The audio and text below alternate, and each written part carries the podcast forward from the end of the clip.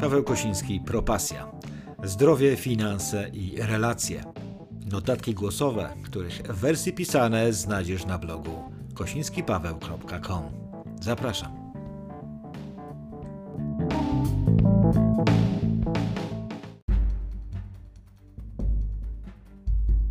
Cześć, witaj, Paweł Kosiński z tej strony.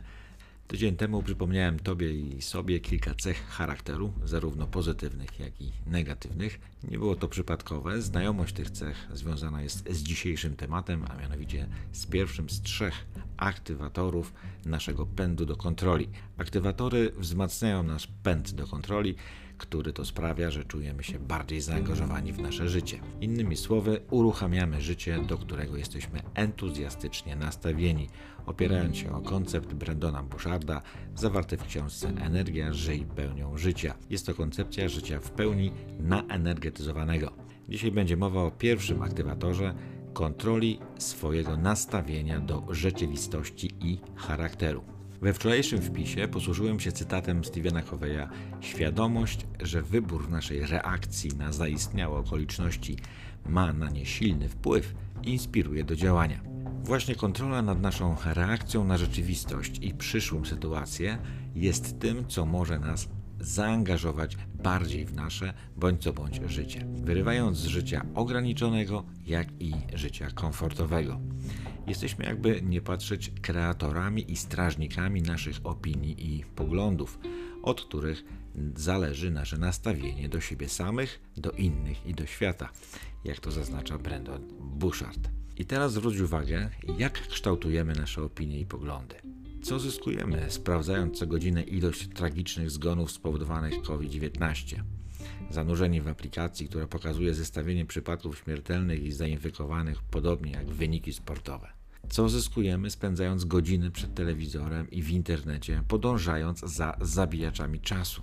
Jakim przekazem karmimy nasz umysł? Jaki sposób myślenia kreujemy? Tym bardziej, że ten przekaz jest z reguły negatywny, który wpływa na sposób, w jaki patrzymy na możliwości, okazje czy własny potencjał. Dlatego zrozumienie tego, co wydaje się oczywiste, że to nasze poglądy i opinie wpływają na nasze reakcje, powinno nas w pewien sposób zmusić do bardziej starannego selekcjonowania i dobierania informacji, które konsumujemy, do czego namawia Brandon Bouchard, dodając, że jest to droga do zdrowego i pozytywnego spojrzenia na świat. Jeżeli chcemy aktywować kontrolę nad naszym nastawieniem do rzeczywistości, powinniśmy również uważać na energetycznych i emocjonalnych wampirów, których spotykamy na naszej drodze, jak to ujął autor. Z tą wskazówką spotkałem się, e, spotkałem się bardzo często u wielu trenerów i psychologów.